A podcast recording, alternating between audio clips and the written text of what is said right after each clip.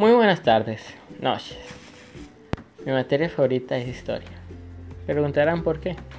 Porque me entero de cosas que no sabía, los desastres que sucedieron, las guerras que pasaron. Es una oportunidad de saber cómo sucedieron y por qué se celebran algunas fechas importantes en estos días. Como el Día de la Independencia de México. Se celebró porque nosotros los mexicanos nos levantamos en armas contra España. Eso es un hecho muy importante. Pero saliendo del tema, ah, la evolución de la tecnología ha hecho mucho en estos días. Por lo que yo me imagino que como las personas hacían sus tareas en y en sus, en sus vidas diarias sin la tecnología de estos días.